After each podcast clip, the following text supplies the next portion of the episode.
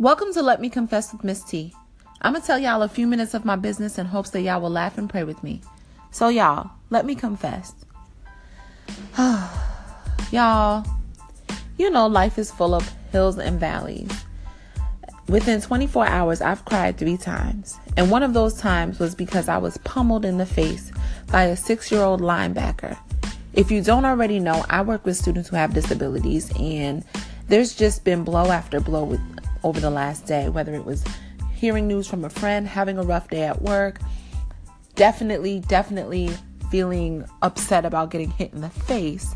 I choke back tears most of the day and even spent sessions. So I'm a therapist, and so I spent sessions with my students playing instrumental worship music and praying over them. today at work, there was no separation between church and state. So I come on today to confess that um, I asked why a lot and I wanted to give up. I was ready to pack my bags and walk out of work and simply shut down. I wanted to leave my job, go home, go to sleep, and figure it all out another day. But then I was reminded of Second Chronicles 15 7, which encouraged, which encouraged me to take courage, to not let my hands be weak, um, because my work will be rewarded.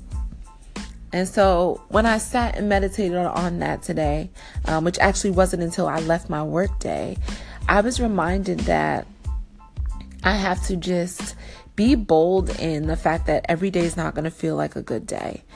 Be bold in the fact that the hard work that I'm putting in. So I did not run from my job. I worked, I stayed with my kids, and I plowed through, but that work will be rewarded.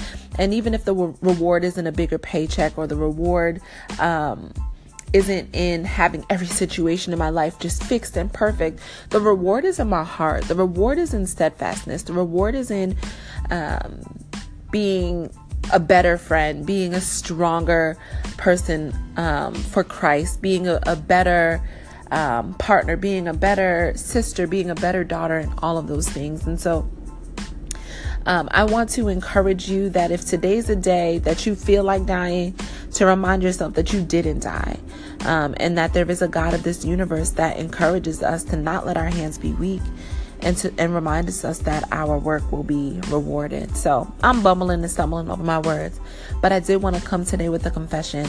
Sometimes we all want to give up, but we can't. As long as we have breath in our lungs, we have purpose. And so please let me know your thoughts on this. You can connect with me here on Anchor or hit me up on Instagram or Twitter. Until then, don't stress, confess. Later.